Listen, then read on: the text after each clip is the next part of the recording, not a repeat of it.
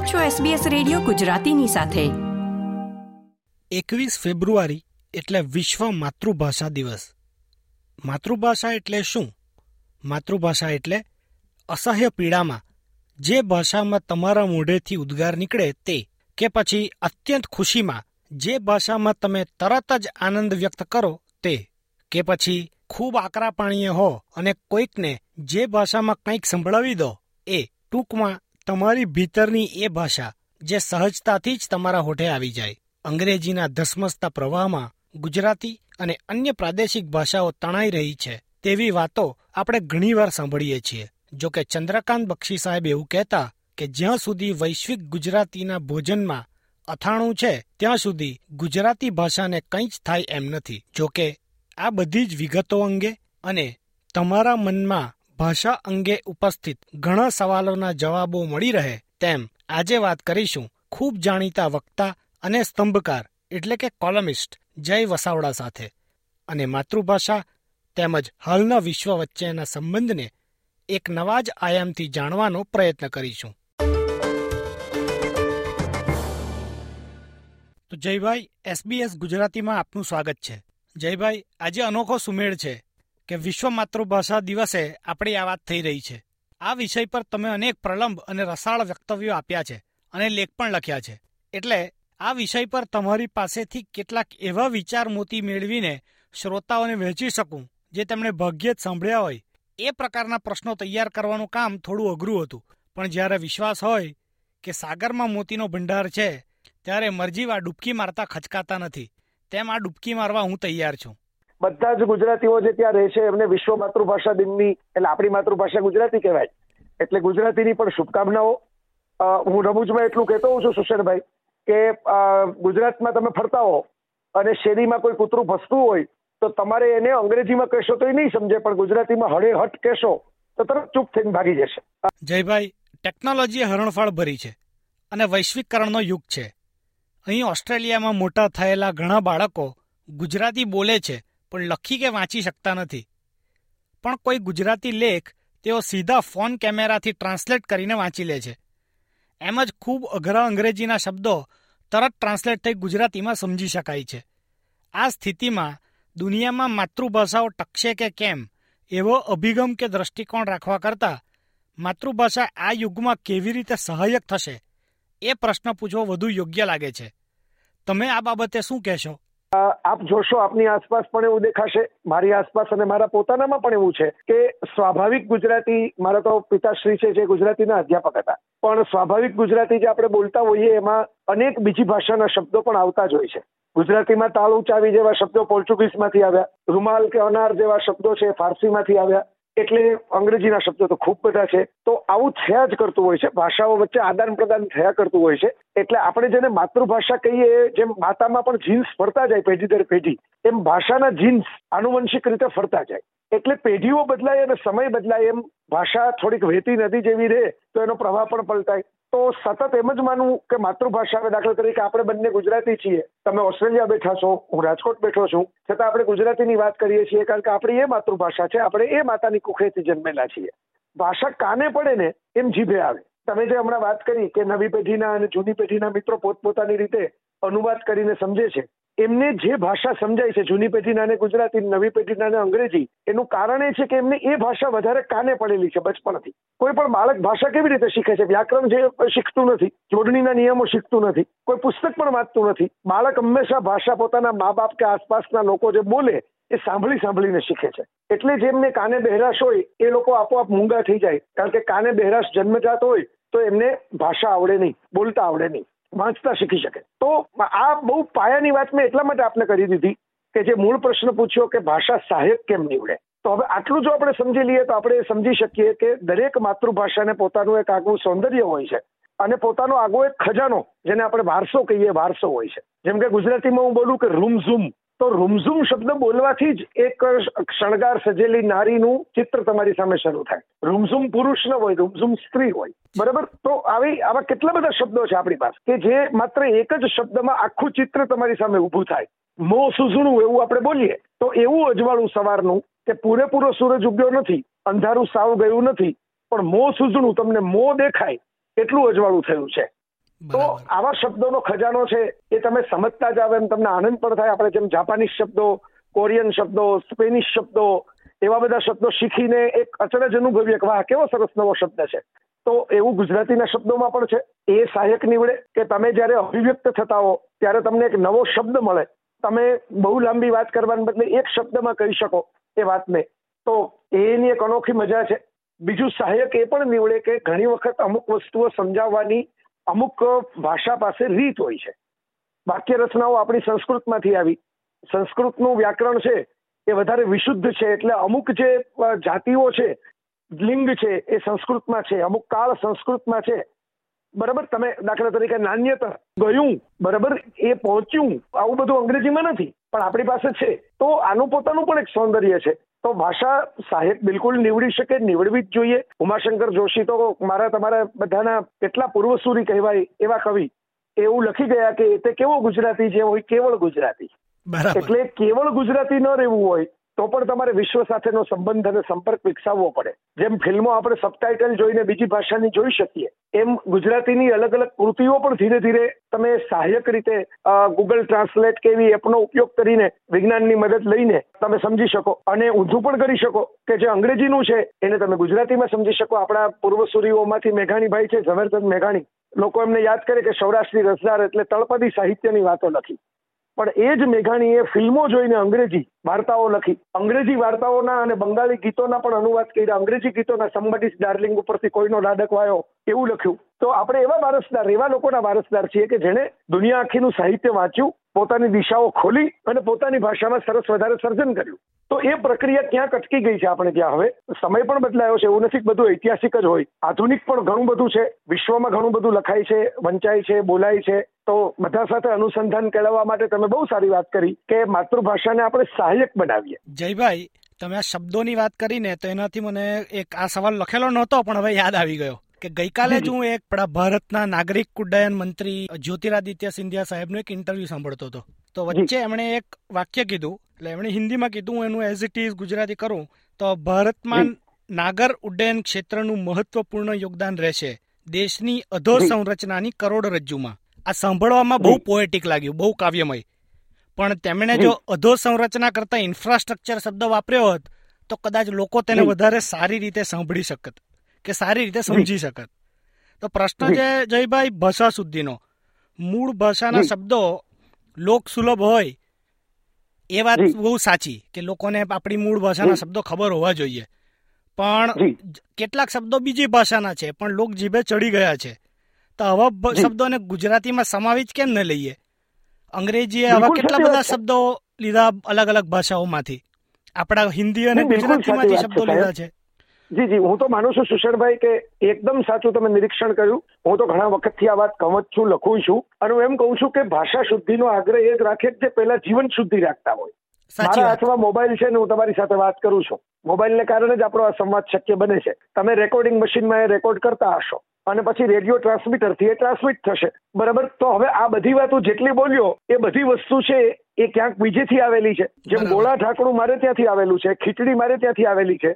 તો ખીચડીના અનુવાદો થાય તો હાસ્યાસ્પદ હોચપોચ જેવા થાય, ગોળા ઢાંકણાના અનુવાદો તો હજી કોઈ કર્યા જ નથી. એમ ચેનલનું ગુજરાતી કેવી રીતે કરવું? મેં ટીવીની ચેનલ ફેરવી તો શું કહેવું? મેં ટીવીની વાહિની ફેરવી તો ટીવીને શું કહેવું? દૂરદર્શન તો એક ચેનલનું નામ છે ભારત સરકારની.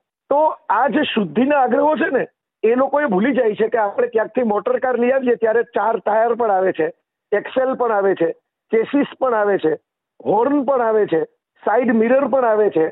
હવે આ બધું આપણે ત્યાં બન્યું નથી, એટલે જ્યાં બન્યું છે એ ભાષાના શબ્દો ભેગા આવી જશે. હું જયારે મારા મોબાઈલ ખિસ્સામાં નાખું છું ત્યારે mobile, sim card, network, SMS, battery એવા 20 શબ્દો પણ મારા ખિસ્સામાં મારા જીવનમાં નાખું છું. હવે સતત જો એનો આપણે અનુવાદો કર્યા રાખશું તો અનુવાદો ઉપલબ્ધ છે, પણ તમે હમણાં કહ્યું અમે સુલભ હોવા છતાં લોક જીભે નહીં ચડે.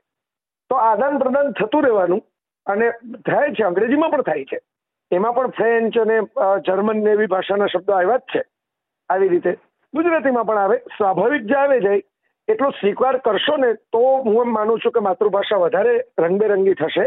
જો એનો આપણે તિરસ્કાર જ કર્યા કરશું તો હવે યુગ જે મોબાઈલનો અને નવી પેઢીનો આવી ગયો છે એમાં કંઈ એ લોકો સતત આપણી વાતો માતૃભાષા વિશેના ઉપદેશો સાંભળશે નહીં, એ પોતાની નવી આગવી ભાષા બનાવી નાખશે.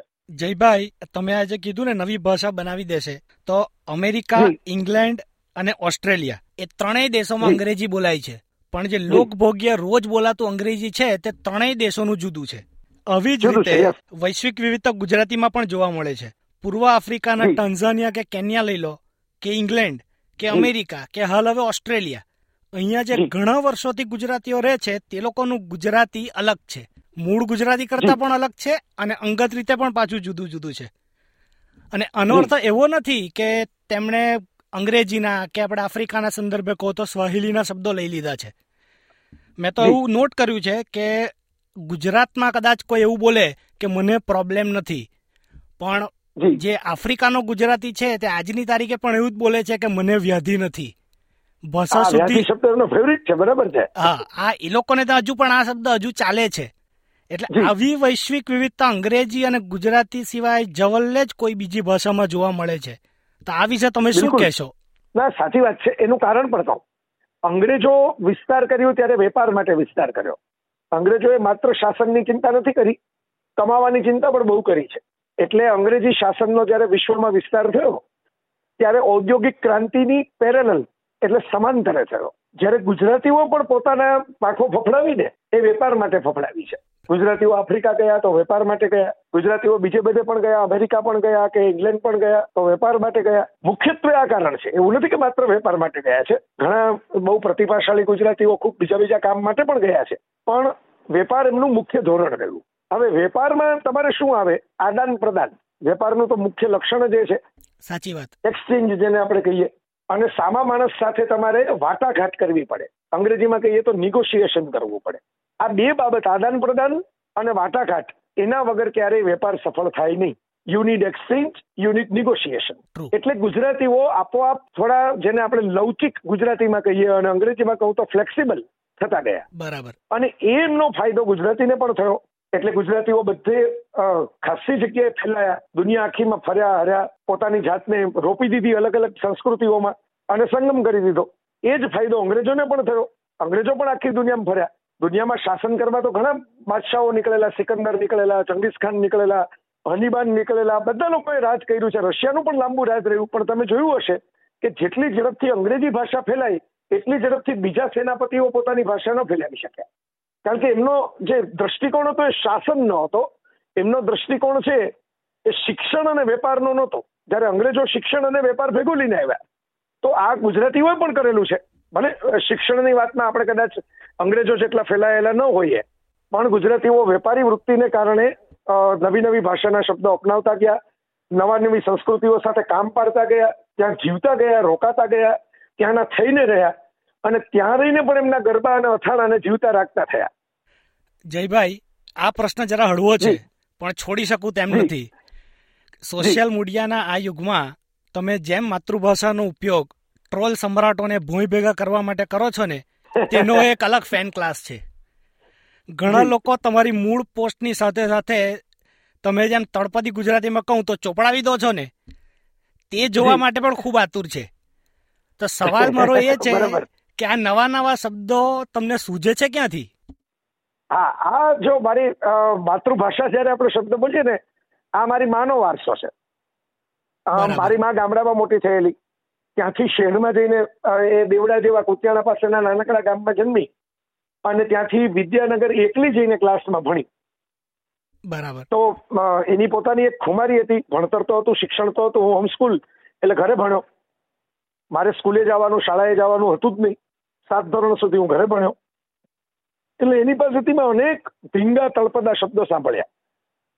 એની સાથે પિતા ગુજરાતીના અધ્યાપક, એટલે સરસ મજાનું ગુજરાતી વાંચનની પણ ટેવ પડી, સાહિત્યની પણ ટેવ પડી. એટલે એ બંનેનો સંગમ થઈ ગયો. તો હું બીજું કંઈ નવું નથી કરતો. બચપણમાં સાંભળેલા જે તળપદા શબ્દો છે એનું મિશ્રણ કરું છું. દાખલા તરીકે એક શબ્દ છે ડોબા ડબલા. બરાબર. તો ડબલું શબ્દ પણ આપણે બચપણમાં સાંભળ્યું હોય. હવે ડબલું ટમ્બલર ને કહેવાય, પણ અંગ્રેજીમાં ડબલું શબ્દ નથી. આ ગુજરાતીની મૌલિક પ્રયોગ છે, ડબલું. બરાબર. હવે ડોબા સાથે એનો ફોનેટિક, એટલે ધ્વન્યાત્મક પ્રાસ મળે છે. તો તમે ડોબા ડબલા એમ કહો તો જુઓ, તમને સાંભળવામાં જરા ઇન્ટરેસ્ટિંગ, રસપ્રદ લાગશે. બરાબર છે. બરાબર. તમે ગોબા ગડબા કહો તો તમને જરા રસપ્રદ લાગશે. એટલે તમે જે વાત કરો છો, હું એવું કરું છું કે આવા બધા શબ્દોની રમતો કરું છું, અને એ આપણી ભાષાનું વૈવિધ્ય પણ એનું સૌંદર્ય, કોઈ પણ બાબતમાં વૈવિધ્ય હોય ને એ સુંદર બનાવે તમને. તો હું તમને એક સાદું ઉદાહરણ આપું. કોઈ સ્ત્રી સરસ તૈયાર થતી હોય તો જેટલું વૈવિધ્ય વધારે એટલે એનું સૌંદર્ય અને નિખાર વધારે આવે. જેમ કે નાકમાં નથણી પહેરે, કાનમાં ઇયરિંગ્સ પહેરે, લિપસ્ટિક લગાડે, વાળની અંદર પણ કઈ જુદા પ્રકારની સ્ટાઇલ કરે, ઘણા રંગો પણ કરે છે અલગ અલગ, બરાબર. ગળામાં એક ઘરેણું પહેરે, હાથમાં કંગન કે એવું કંઈક ઘરેણું પહેરે, રિસ્ટવોચ પહેરે, સેન્ડલ અલગ પ્રકારના પહેરે, પગમાં ઝાંઝર પહેરે અથવા તો કોઈ વીંટી પહેરે. જો હવે આ બધું જો બોલ્યો એ શણગાર છે. જેટલો શણગાર સરસ, જેટલો વધારે, એટલું વૈવિધ્ય મુજબ સૌંદર્ય પણ નિખાર આવશે. તો ગુજરાતી ભાષાની મજા એ છે કે એની પાસે અપાર વૈવિધ્ય છે. મારે અંગ્રેજીમાં કોઈને એમ કેવું હોય કે યુ આર એન ઇડિયટ, બરાબર, you are a stupid, you are a dumb or you are fool, વાત પૂરી થઈ ગઈ. સારી ભાષામાં હું આટલા શબ્દો બોલી શકું. ગાળાગાળી કર્યા વગર કોઈને મૂર્ખ છો એમ કેવું હોય, બરાબર, બરાબર. પણ ગુજરાતીમાં તો હું લગભગ 25 શબ્દો બોલી શકું. એટલે વૈવિધ્યને કારણે એનું સૌંદર્ય પણ વધી જાય છે. એટલે તમે દાખલા તરીકે બોલ્યા કે તમે ચોપડાવી દો છો, તો ચોપડાવી દેવો જેવો શબ્દ છે જોખાવી દો છો, જોખાવી દો છો જેવો જ એક શબ્દ છે ટોપરાવી દો છો, બરાબર. હવે આ તળપદા શબ્દો છે. તો વિચાર કરો કે હું એમ કહું કે કોઈને મેં આ કહ્યું, એમાં એ અર્થ નથી આવતો જે ચોપડાવી દેવામાં અર્થ છે, બરાબર. ચોપડાવી દેવામાં એક જુદું ભજન આવ્યું ને, સાચી વાત છે, બરાબર. સાદા કાગળમાંથી એક્ઝિક્યુટિવ બોર્ડનો કાગળ થઈ ગયો. જયભાઈ, ઓસ્ટ્રેલિયાના ગુજરાતીઓ સાથે તમારી મુલાકાતનો જાજો સમય નથી. માર્ચના પહેલા અઠવાડિયામાં તમે ઓસ્ટ્રેલિયામાં હશો, ઓસ્ટ્રેલિયન ગુજરાતીઓની વચ્ચે. તો એ પહેલા એ બધા વાટ જોતા ઓસ્ટ્રેલિયન ગુજરાતીઓને તમારો કોઈ સંદેશ? હા, બહુ સરસ તમે વાત કરી. તો મને પણ આકર્ષણ છે, હું ફિલ્મોનો શોખીન છું. ઓસ્ટ્રેલિયા ફિલ્મોમાં ઘણી વખત જોયું છે, ઓસ્ટ્રેલિયન અદાકારો અને ફિલ્મોને પણ જોયા છે. કાંગારૂથી કોઆલા સુધીના ગ્રેટ બેરિયર રીફથી અલગ અલગ પ્રકારની જે સંસ્કૃતિઓ છે ઓસ્ટ્રેલિયાની, જેની જુદી મજા છે, જે પ્રાકૃતિક મજા પણ છે. ત્યાં મેં જોયું છે, મારું નિરીક્ષણ એવું કહે છે, ભલે હું આવીશ પહેલી વાર, કે ઓસ્ટ્રેલિયામાં યુવા ગુજરાતીઓ વધારે છે. તો મને એમાં પણ વધારે આનંદ થશે કે મારે એવા ગુજરાતીઓને મળવાનું થશે કે જે ચિત્તથી યુવા હોય, જે તનથી, મનથી, ધનથી બધી રીતે યુવા હોય. તો કેટલીક નવી વાતો આપણે કરીએ તો જીવન જીવવાની, માણવાની વાતો એ વધારે સરસ રીતે સમજી શકે, અને એમની પાસે ખૂબ બધા વર્ષો હોય એનો અમલ કરવાના. તો મને આઈ એમ લુકિંગ ફોરવર્ડ, અંગ્રેજીમાં કહું તો, ગુજરાતીમાં કહું તો, ખાસી એક ઉત્સાહ છે, ઉમંગ છે. અને બીજી વાત એ પણ છે કે તો મારો પ્રયત્ન એ પણ હશે કે હું જે પ્રવચનો કરું એ પ્રવચનો બહુ કંટાળાજનક ન હોય. કોઈને શિખામણો સાંભળવી, લાંબા લાંબા બોરિંગ અને અવાસ્તવિક ઉપદેશો સાંભળવા ગમતા નથી. તો જેટલી રસિક, આધુનિક અને બધા સાથે સમજણપૂર્વક, આનંદપૂર્વક ગળે ઉતરી શકે એવી વાતો, જેને આપણે સોશિયલ નેટવર્કની તમે હમણાં વાત કરી, શેરિંગ કરતા હોય એ ભાષામાં મારે વાત કરવી છે. તો જયભાઈ, SBS ગુજરાતીને સમય આપવા બદલ ખૂબ ખૂબ આભાર. આજે મને પણ ખૂબ આનંદ થયો સુશળભાઈ. લાઈક, શેર, કોમેન્ટ કરો. SBS ગુજરાતીને ફેસબુક પર ફોલો કરો.